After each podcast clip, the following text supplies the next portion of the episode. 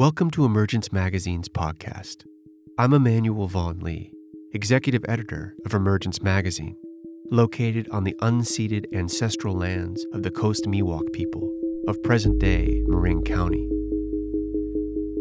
Each week, we feature a new interview, narrated essay, or story exploring the threads connecting ecology, culture, and spirituality.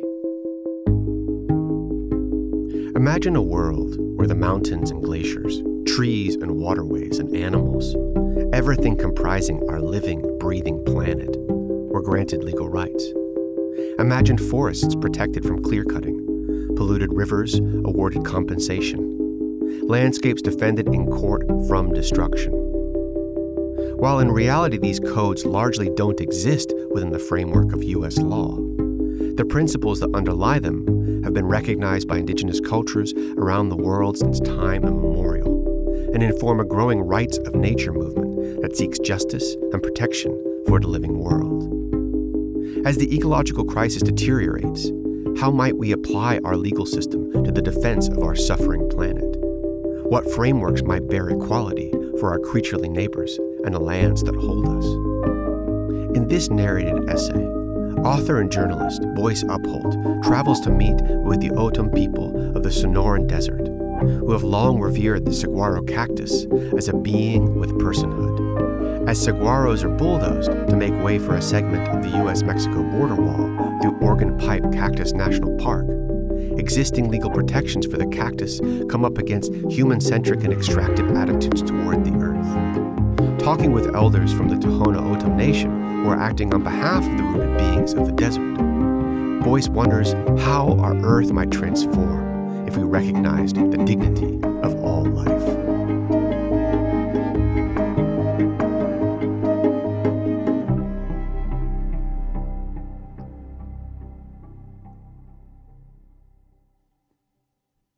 The saguaro can be understood as free of the earth, like human beings. Jane H. Hill and Ophelia Zepeda. In 1982, a man named David Grundmann shot a 27 foot tall saguaro cactus. His reason remains unarticulated in the Arizona Republic article that recounts the crime, but we know that Grundmann managed to get off two blasts from a 16 gauge shotgun before the cactus enacted its revenge. 23 feet of its central column, thousands of pounds of cactus flesh, fell atop his body. According to witnesses, he had only gotten halfway through the word timber. Grundmann was dead before authorities arrived on the scene, though he lives on now as the subject of a sardonic country ballad. Saguaro, a menace to the West, as the chorus goes. Shooting is only one of the crimes perpetrated against this species, which can stand as high as 50 feet and weigh up to two tons. The saguaro is such a popular yard ornament that a good specimen can fetch $100 per foot on the black market. Theft is common enough that the National Park Service has installed microchips in a thousand cacti within the forest it manages outside of Tucson, Arizona. All but invisible, the microchips can be scanned to reveal if a cactus for sale in a plant shop has been taken from federal lands. All saguaro in Arizona are protected. State law requires a permit before anyone can remove a cactus from the ground. This is, after all, the iconic symbol of the American desert. Ben armed, bright green, familiar from Sunday morning cartoons and also from Arizona's license plates, its scenic highway road signs, plus countless postcards and neon saloon signs. Pottery Barn even sells a plastic saguaro for those who are dreaming of the desert but don't want the hassle of maintaining a plant that might grow taller than their home. The map of the saguaro's range, which spans the width of Arizona and plunges south 500 miles into Mexico, doubles as a rough delineation of the Sonoran Desert. The saguaro has been a dominant presence for millions of years in this region, in the words of the National Park Service. The dominant human presence, meanwhile, has been the O'odham, the people who have wandered and hunted and farmed in this harsh landscape since, in their formulation, time immemorial. The saguaro has always been a life saving part of our culture, Lorraine Eiler, a Hia-Ced O'odham woman and former member of the Tohono O'odham Council, recently told me. It provides its fruit for sustenance. Its ribs serve as material for constructing tools and houses. The cactus even teaches patience, Eiler noted, since to harvest its fruit is to commit to hard days working under a searing desert sun. In 1853, in an effort to acquire the terrain most suitable for laying out a railroad, the United States purchased 30,000 square miles of land from Mexico for $10 million. Thus, at least on paper, an invisible line severed the Sonoran Desert. Over the subsequent centuries, the line has hardened into an increasingly impervious barrier, one that splits O'odham families. Eiler told me that there is an ancient rite of passage in which young men run from their homes in the desert to the Sea of Cortez to collect salt. Today, this can be accomplished only by relay. One set of runners cross the desert in Arizona, stopping at a 30 foot tall wall of steel and concrete, where a second set of Mexican runners step in. To build the latest iteration of this barrier, the big, beautiful wall that Donald Trump promised during his 2016 presidential campaign, contractors set explosives in desert soils where bodies were buried centuries ago. One Tohono O'odham politician has called this a crime against humanity, comparable to bombing Arlington Cemetery. In early October 2019, many news outlets shared a cell phone video depicting the latest desecration. A bulldozer shoved aside a fallen saguaro at the border on protected public land. The resulting outrage prompted the U.S. Border Patrol to release a statement acknowledging that they were transplanting most cacti and using the bulldozer on specimens deemed unable to survive. Soon afterwards, residents reported that federal contractors were attempting to sell cacti at a market in Ajo, Arizona, a small town a few dozen miles north of the border. This was no small offense, since, as the Tohono O'odham have long understood, and the nation's legislative council officially affirmed last year, saguaro cacti are people. If the presence of the saguaro cactus provides an outline of the Sonoran Desert, the gradations of rainfall provide a chart of its internal topography. On the desert's eastern edge, in the shadow of the tallest mountains, as much as a foot can accumulate in a typical year. With each mile you travel west, the landscape withers into ever more severe dryness until by Yuma, Arizona, you can expect less than three and a half inches of precipitation. Though then again, in 1909, more than four inches poured down on the city in a single day, the product of particularly fierce monsoon thunderstorms. Each summer, such storms rip in from the south, flashing floods, scoring the landscape into arroyos. The desert can appear monotonous to an outsider, relentless in its sameness, but this is a place that can change in a matter of hours. Long before the concept of the modern nation state arrived in the Americas, various O'odham carved out lifeways here. To the east, the Akimel O'odham, or river people, built ditches and dams, diverting the Gila and other rivers into enough acreage to allow life in permanent villages. On the sear western rim of the desert, the Hia-Ced O'odham, the Sand People, survived as nomads, hunting jackrabbits and mule deer, pulling oysters and clams from the low tide sea. They visited a natural spring now known as Quitobaquito, which still serves as a refuge and stopover during the annual pilgrimage to the Sea of Cortez. By the modern era, O'odham were permanently settled near a dam at the spring, which still sustains a small oasis amid the desert. It's considered a particularly sacred place. The Tohono O'odham, the desert people, live between the rivers and the coast in the valleys tucked between the sacred Baboquivari Mountains and the Growlers to the west. Though those who know the landscape have always been able to find their way to a watering hole. The trees, mesquite and ironwood and palo verde, are stunted. In order to avoid being eaten, much of the floor protect their stems with spines and their leaves with foul tasting and often poisonous oils. The Tohono O'odham spent the winters hunting, living in villages in the mountain foothills where water was easier to find in summer, families moved down into the plains so they could farm the land that was rinsed into life by the surging waters of the monsoon floods. But before farming could begin, families gathered in temporary camps to harvest saguaro fruit, or bahidaj in O'odham. The harvest, which continues today, typically takes place in June or July, what the O'odham call Saguaro Month, which in their calendar marks the start of the new year. It's a season of searing heat, with temperatures often topping 100 degrees, though it's also a moment of flourishing. As the heat spreads across the desert, the saguaro bursts into broad white flowers at the tips of its arms. Over several weeks, new flowers emerge in the evenings, and by the next afternoon, each flower will fold shut, its short life already complete. Slowly, the closed pods blush into a pinkish red fruit ready for harvest. The gatherers depart from camp as the sun lifts above the horizon, carrying baskets and long poles made from a saguaro rib, the kuipot, as the tool is known, which they use to knock the fruit free. The red pulp of the first fruit to fall is used to paint the shape of a cross atop each participant's heart, indicating the four directions. An empty pod placed at the foot of the cactus offers a message of thanksgiving and a request for rain. It's very, very hard work, Lorraine Eiler told me. It's hard work not only just to walk out there carrying, you know, sticks and buckets and what have you, and then once you fill up your bucket, bringing them back, but it also gets really hot. But it can also be so much fun. It can be so much fun. I could hear the smile in her voice as she recalled the fruits falling, splattering, staining clothing with a sweet syrup, a kind of messiness that can't help but bring out an inner child. I had hoped to visit Arizona during the harvest, but the coronavirus made travel arrangements difficult. So instead, I arrived in October, in O'odham, the month of persisting, a name that references the way that if all goes well, some of the planted crops will have managed to hold on despite long weeks of drought. This is supposed to be the onset of a milder season of weather, but the midday sun was still penetrating. Eiler and I chatted beneath the shade of a ramada at the elementary school she had attended in Ajo, Arizona, now converted into a motel and conference center. Ajo rose as a company town, founded by a mining concern, tucked into a mountain range where the O'odham traditionally harvested pigments used as red paint. The copper mine closed in the 1980s, but the pit is still visible today from an overlook. More than a thousand feet deep, it's ringed by terraces that resemble, with some irony, the layers of skin encircling a wound in the process of healing. Most of the surrounding landscape is federally owned by the National Park Service or the Bureau of Land Management, and the town serves as a jumping off point for trips into the wilderness. After our interview, Eiler was booked to speak with a group of hikers who had joined a package trip organized by the outdoor retailer REI. The hikers, I learned, were spending the morning in Organ Pipe Cactus National Monument, walking in the shadow of the wall through what was once the territory of the Hia-Ced O'odham. You will sometimes read that the Sand People are extinct now, but they are not, as Eiler herself demonstrates.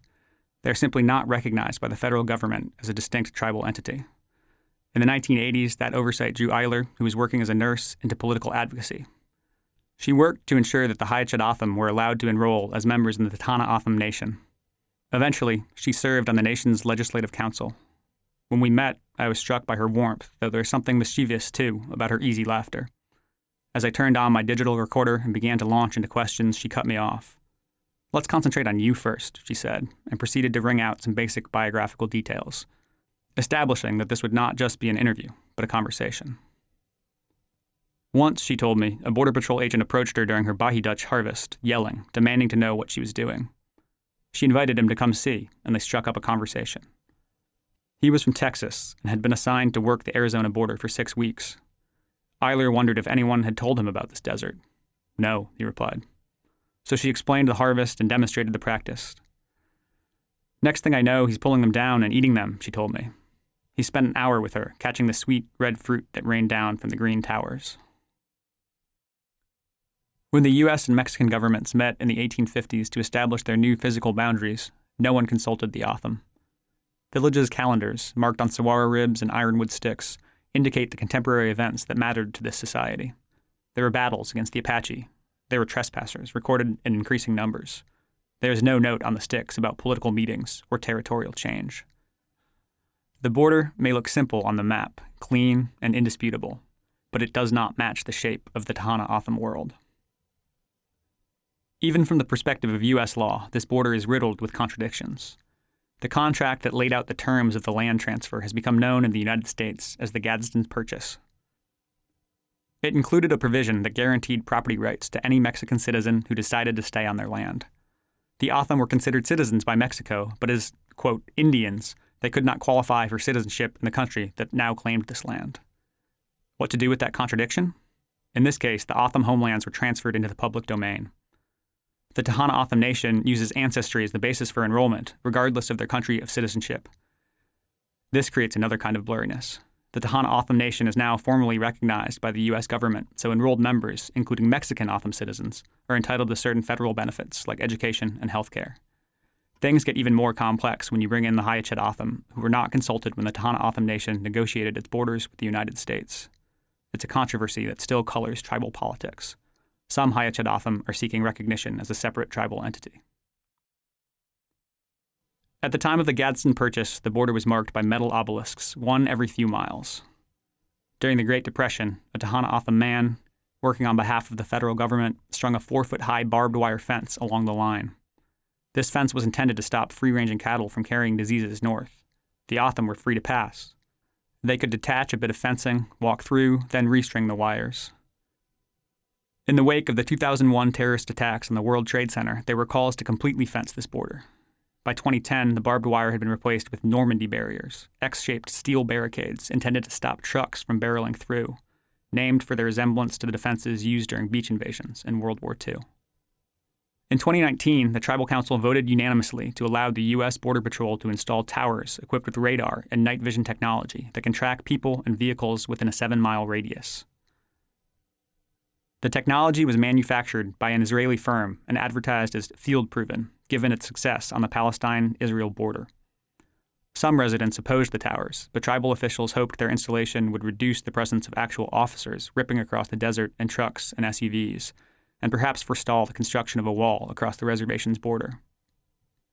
We're only as sovereign as the federal government will allow us to be, as then Vice Chairman Verlin Jose told the Los Angeles Times after the vote, explaining what looked to many like a deal with the devil.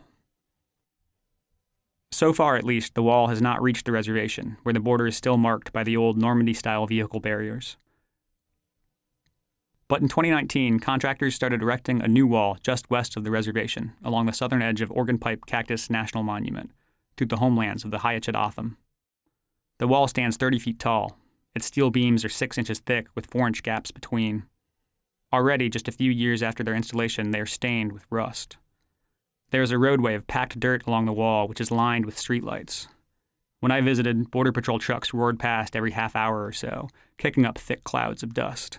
It felt to me as if the Hollywood set for some sci fi film noir, a dingy dystopian back alley, had been stretched for dozens of miles along the border. The U.S. Fish and Wildlife Service has noted that the wall through Organ Pipe could impact 23 endangered and at risk species. It will alter the trajectory of future genomes as populations that once interbred have been sliced apart by the wall. The National Park Service has found at least 22 archaeological sites that were likely to be impacted by the construction. As the work commenced, the Border Service pumped more than 80,000 gallons from the local aquifer each day to mix cement. The drop in water at Quitobaquito Springs was apparent to any visitor. Throughout the construction process, officials made some efforts to save the saguaro in the path of the wall. Along the border today, the transplanted specimens stand a few feet beyond the cleared roadway, marked by small wooden posts. They often stand in perfect rows, like tiny, lonely gardens tucked against the long, slashing line of steel bars. Scientists predict that over the next decade, many of these cacti will wither and die. The National Park Service indicates that in total, more than 2,000 cacti of various species were relocated. The agency kept no count of how many saguaro could not be saved. Eiler, whose grandfather grew up at Quitobaquito, helped organize a gathering at the spring to assert its sacredness and observe the damage. Fallen saguaro littered the ground. They just bulldozed all the way through, she told me, in a voice so matter of fact that I had to ask what emotion she felt. It's like they just completely overran your home, your beliefs, things that matter to you as a person, as a family, as generations of family. Biologically, the saguaro can't claim any particular superlative. This is not the world's tallest cactus, nor the largest, nor the longest lived. It's simply beloved. Its rise in the American consciousness was driven in part by the same railroad that prompted the Gadsden Purchase. Trains brought the saguaro to the world, the species became a hit in many planned gardens and brought the world to the saguaro. William Temple Hornaday, the director of what later became the Bronx Zoo, visited the region in 1907 and praised what he saw as a perfect stopover for railroad tourists. Hornaday particularly extolled the saguaro, which, besides its service as a nesting place for woodpeckers, seemed to be there only, quote, to entertain and cheer the desert traveler. In the decades that followed, this did seem to become the species' major role in American culture. By the 1950s, advertisers were clipping the barbs off cacti, dressing models in bathing suits and high fashion attire, then draping the woman atop cactus arms for portraits used to sell the region to tourists. It had become the icon we know today, the symbol of desert Americana. Climate change poses some threats to this cactus, and not just because of rising temperatures. Worse is the fact that the desert may also freeze more in coming years, which could kill off young saguaros at the northern edge of the species' range.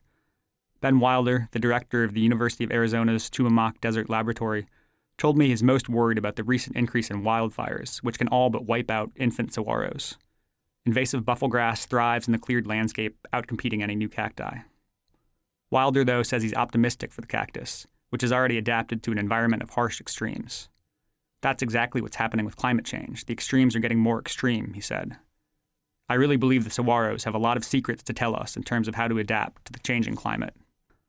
You might consider this one more service that the saguaro could provide us after already supplying its fruit and ribs and shade.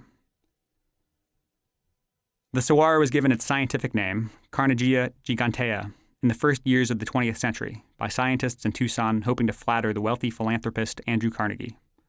They wanted to establish a laboratory to study how life adapts to aridity, and they needed his money. Carnegie was revolted by the pandering, apparently, though he did decide to endow the desert laboratory which in 1903 arose atop a sacred hill that the Tohono O'odham knew as Horned Lizard Mountain or Chumamoc Hill. Soon afterwards, the hill was fenced to keep out cattle, which Wilder told me was the first experiment in restoration ecology conducted by Western scientists. There's a point of pride, right? This victory, he said. But at the same time, fencing this property is the direct exclusion of all peoples, so that is just such a paradox. Today, the road up the hill to the laboratory has been opened as a popular walking trail, a way for the community to connect with this ecosystem. Wilder hopes that during his tenure, some of the relationship between the laboratory and the Tohono O'odham might be subject to its own sort of restoration. Wilder noted that much of the scientific knowledge of saguaros was drawn from these slopes, where the lives of the cacti have been tracked for more than a century. That's a long time in human terms, but little more than half of a saguaro lifespan. So while we think we really know these plants, we don't, he said. Before the laboratory was established, the O'odham played a role in the species population dynamics, eating and spreading saguaro seeds. Then the fence went up and the people were kept out. The study, in a sense, was flawed from the beginning. This has been a cultural landscape for thousands of years, Wilder said. The actual understanding of saguaro by the Tohono O'odham and their ancestors, it just far, far, far eclipses the understanding we have now. In U.S. culture, the desert is often a symbol of death and lack, the fate we're all spiraling towards in the grimmest tales of climate change apocalypse. When people say desert, they think, oh my God, barren skulls, and nothing else, Eiler said. In truth, the Sonoran Desert is a lush place. The landscape around Ajo evokes the bed of a drained ocean where somehow the seaweed has not just survived, but grown into epic proportions. The cacti explode in wild profusion. Organ pipe reach upward in dense clustered bouquets. Cholla split apart into fractal branches. The stunted Palo Verde trees with their smooth green wood look like sea fronds or perhaps monstrously overgrown dill. The saguaro, or Hashan in O'odham, towers over everything. Upon approach, each cactus reveals a distinct personality. Some are simple columns, limbless. Others seem to explode into an overabundance of arms. Small imperfections tell the story of each cactus's years upon this ground. Black scars appear after a bad freeze.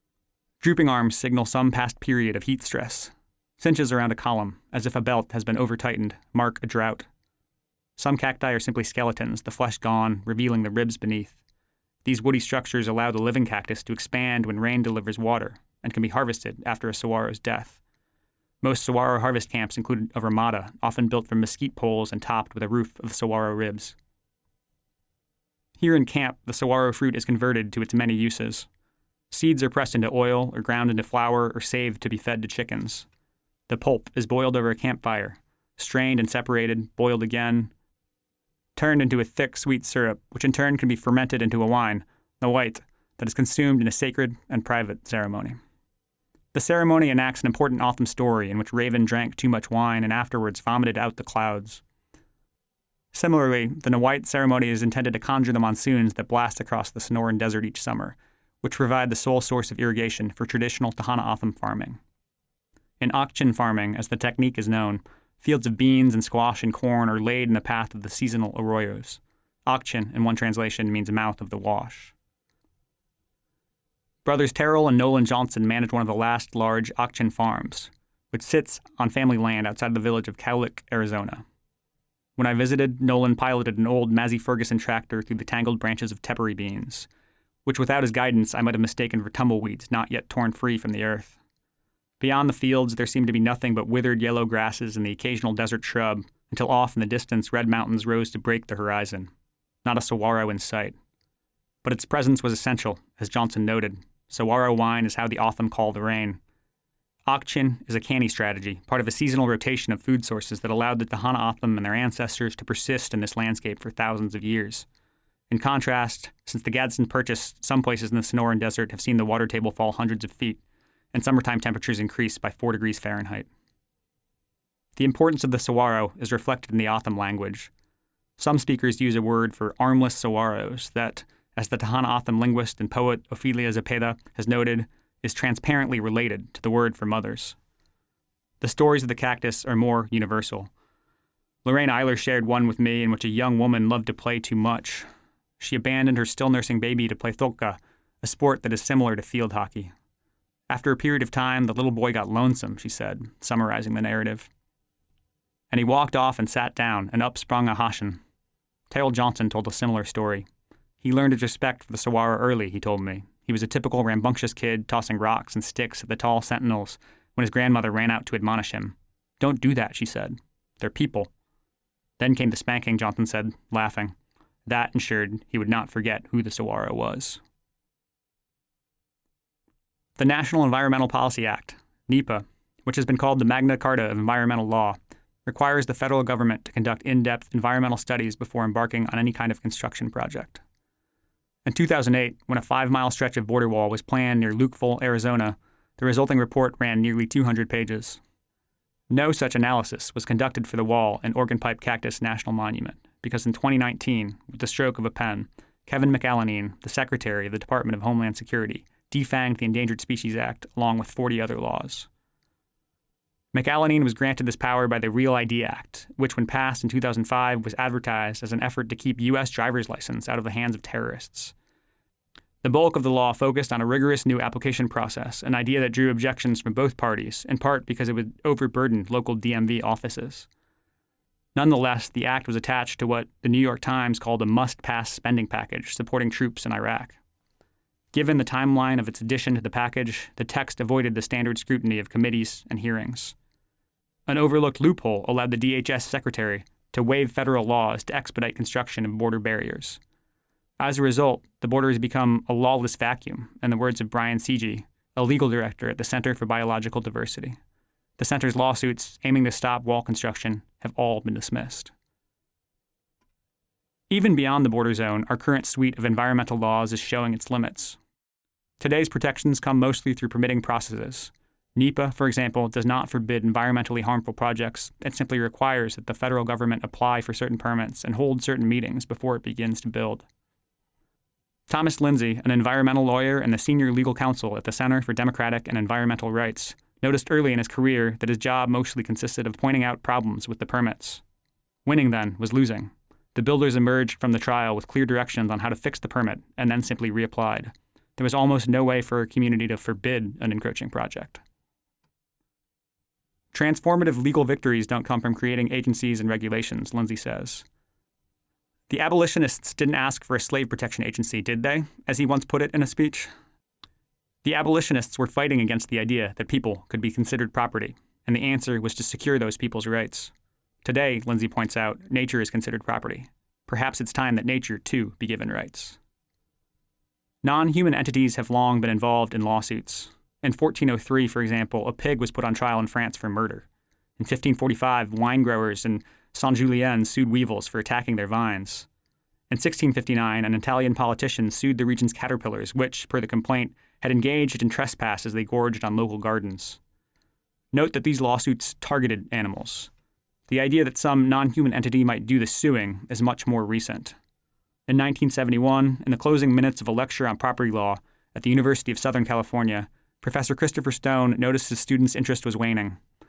So, to regain their attention, he improvised a provocative question What would happen if nature, rivers and lakes, trees and animals, were granted legal rights?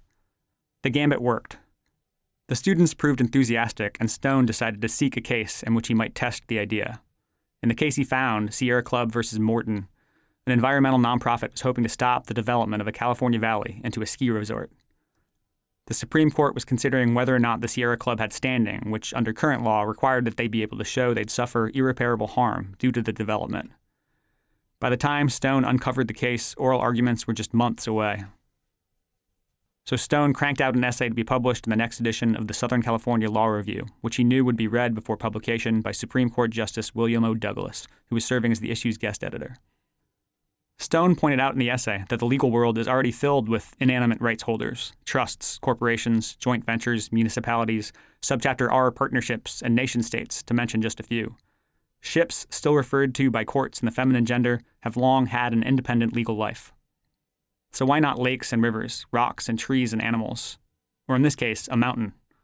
Children and other legally incompetent humans are represented in court by guardians. If the mountain was granted legal standing, the ability to file suit, in other words, a group like the Sierra Club could be named guardian instead of having to prove that the group itself was harmed. Douglas, a noted environmentalist, wound up invoking Stone's ideas in a dissenting opinion. Ecological communities are living things, he argues, and therefore their voice should not be stilled. The people best positioned to give voice to the voiceless, he figured, were those people who have so frequented the place as to know its values and wonders. This opinion did not ultimately set any precedent for the rights of nature, as the concept has come to be known, but it has proved that this idea could be taken seriously even in the nation's highest court. After being cited by Douglas, the idea mostly lay dormant for decades. Then in 2006, a city councilor in Tamaqua, Pennsylvania, approached Thomas Linzey seeking help to stop the nearby dumping of toxic waste. Linzey picked up Stone's old idea. He helped draft a city council resolution that granted natural communities and ecosystems status as legal persons, which became the first known rights of nature law in the world. There are dozens now in at least 10 U.S. states, according to the Center for Democratic and Environmental Rights, where Linzey is now the senior legal counsel. Some have been struck down in court for their vagueness or for contradicting existing legislation. The law in Tamaqua has been credited for deterring further industrial development in the town, but has never been tested in court. The long term prospects for the idea in the United States may soon be clarified. Last April, five waterways in Florida became the first natural entities to sue in U.S. court to enforce their legal rights. This string of lakes had been granted legal personhood through an amendment that Linzey helped draft and that voters overwhelmingly approved in November 2020. The case may depend on how the judge evaluates a state law passed a few months before the referendum that forbids any local government from establishing rights of nature laws. Various groups, agricultural groups especially, have suggested the rights of nature concept is a threat to the tenets of personal property. But rights evolve over time, as Stone pointed out in his essay. Each time there is a movement to confer rights onto some new entity, the proposal is bound to sound odd or frightening or laughable, he wrote noting that women and black people, among other groups, were long denied rights, declared, in essence, less than people. Until something or someone receives its formally granted rights, many will struggle to see it as anything but a thing for the use of us, those who were holding rights at the time, Stone wrote. In an indigenous context, the idea that nature has rights is not odd at all. Ak-Chin farming and the Nawait ceremony link the fruits of a wild growing cactus to the harvest of domesticated species. Such linkages are typical of many indigenous cultures, whose stories reveal a world filled with entities, human and more than human, that have personal, reciprocal relationships, rather than a cosmology that suggests humans are somehow separate from other beings. Such cosmologies imply an expansive idea of citizenship, a broader sense of community, an idea that in an era of climate change is being increasingly embraced by non indigenous thinkers. This is not to suggest that the rights of nature concept is supported by every indigenous thinker. The idea raises thorny spiritual and cultural questions, to say nothing of legal complications. Andrea Carmen, the executive director of the International Indian Treaty Council and a member of the Yaqui Nation, noted on a recent conference call with environmental reporters that there are important questions about what parts of nature have standing and who might serve as nature's legal guardian in court. Could, say, Monsanto one day sue on behalf of the rights of its genetically modified seeds? Carmen also indicated that some indigenous stories describe human beings as being created after plants and animals. Legal personhood then becomes a demotion, an attempt to squeeze the powers of nature into a flimsy human construct. Still, indigenous leadership has been key in many rights of nature breakthroughs.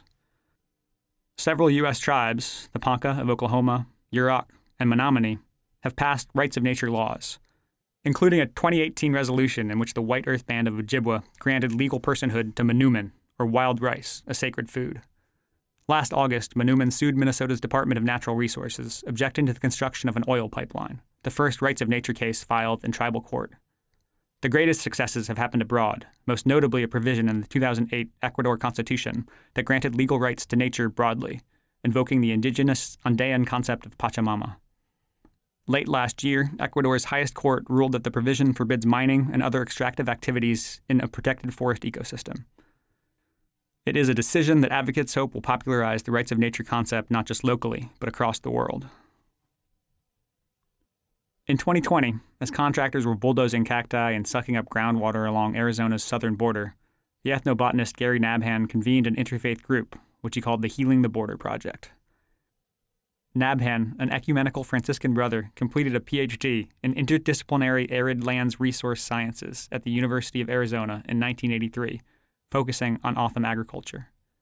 In the years since, he has worked alongside indigenous farmers and foragers on both sides of the border and published well regarded books about the region. His new coalition aims to protect sacred sites in the path of the wall. Their tactics include community organizing and legal strategies. The Kalliopeia Foundation, which funds this magazine, has also supported the project's work. The group has helped establish the sacred status of Quitobaquito Springs in case law a Hia-Ced woman named Amber Ortega was arrested last fall while protesting at the wall near the springs. In January, a judge found that Ortega was not guilty of the two misdemeanor charges interfering with an agency function and violating a closure order because, as the judge put it, by building the wall, the government had imposed substantial burden on her religious freedom. Lorraine Eiler, who is a member of the coalition, served as a witness in the trial. Mona Polacca, another member of the coalition, is a longtime participant in the United Nations Permanent Forum of Indigenous Peoples Issues. Through that work, Polacca, a member of the Colorado River Indian tribes, became familiar with the rights of nature movement. At an early Healing the Border retreat, she raised to her colleagues its possibility as a legal strategy. One thing I told them was that tribes, or our indigenous people, must become proactive instead of reactive, she told me. Instead of being reactive, we must lay down our law, that we have understandings about how we relate to our home place, the place where the Creator put us. It's important for the indigenous people to make these declarations and make them publicly. The idea appealed to the coalition, and two of its members, Nabhan and Austin Nunez, the chairman of one of the Tohono O'odham Nation's 11 districts, drafted a resolution that acknowledged the legal personhood of the saguaro cactus. The resolution unanimously passed in Nunez's district in late January 2021. Other districts followed suit, and in May, the National Legislative Council gave its unanimous approval. The resolution references the cactus's personhood in its preamble, which notes the traditional story of a boy who became the first saguaro and highlights that O'odham's spiritual traditions have long forbidden their destruction. Such traditions, the resolution states, amount to a long standing recognition of personhood, Based on these facts, as well as a few other pieces of evidence, the resolution concludes that the tribe's First Amendment rights to religious freedom has been violated in the construction of the border wall and calls for government to government consultation between the tribe and the United States. The resolution, though, does not explicitly confer formal rights upon the saguaro. Unlike Manoomin in Minnesota, the cactus does not have standing to sue. Nunez told me that when he worked with Nabhan to draft the language, he considered being more direct in granting such standing. Personally, not being a lawyer, I was thinking, well, let's at least put our intention in there, Nunez said. But the saguaro that have been uprooted for the construction of the border wall lie outside the reservation's borders. Nunez says his district's legal counsel worried that such a resolution might not hold up in court. Other members of the Healing the Border team opted for the current text, believing this version would be easier to pass, a first step intended to raise awareness, a gesture towards a future solution, a way to translate long-standing Tohono O'odham insights into modern U.S. law. The idea of writing a cactus rights into law may seem odd within the context of our particularly American concept of freedom. The U.S. legal system has been built mostly to protect what philosophers call negative freedom. It focuses on removing constraints on our human freedoms, on ensuring that no one can tell us what to do. David Grundman, the Phoenix man who was crushed to death by a falling saguaro, offers a perfect emblem a man in a desert, shotgun blazing. This is a what's mine is mine freedom, an ability to lay claim and lay waste, to clear cut the vegetation, to pump the water, to strip mine the copper, without a care for what happens on the other side of your property line. A freedom ironically dependent on the construction of fences and walls. The indigenous concept of community, meanwhile, of reciprocal relationships between its members, whether human or non human, suggests a positive conception of liberty. Freedom as the capability to flourish, as the power to become whatever you're meant to be. But this can be accomplished only if we all work together, if every member of the community receives support and respect and aid. Desert life offers a reminder that we humans, too, need aid. Even the Border Patrol has found that we ignore nature at our peril, as Mona Polacca points out, Last year, a particularly strong monsoon ripped through many gates in the wall, taking a first step toward the dismantling that the Healing the Border coalition seeks. We didn't do any of that work, Polacca said. The laws of nature did. The monsoons will only grow worse as the climate changes. So too will floods and wildfires, droughts and heat waves. This earth is looking increasingly precarious. To grant the saguaro its freedom need not be an act of selflessness, then. How we fare in the coming years seems to increasingly depend on how willing we are to collaborate with one another and with the world's many other beings. Now, then, may be the time to bring our laws in line with nature's.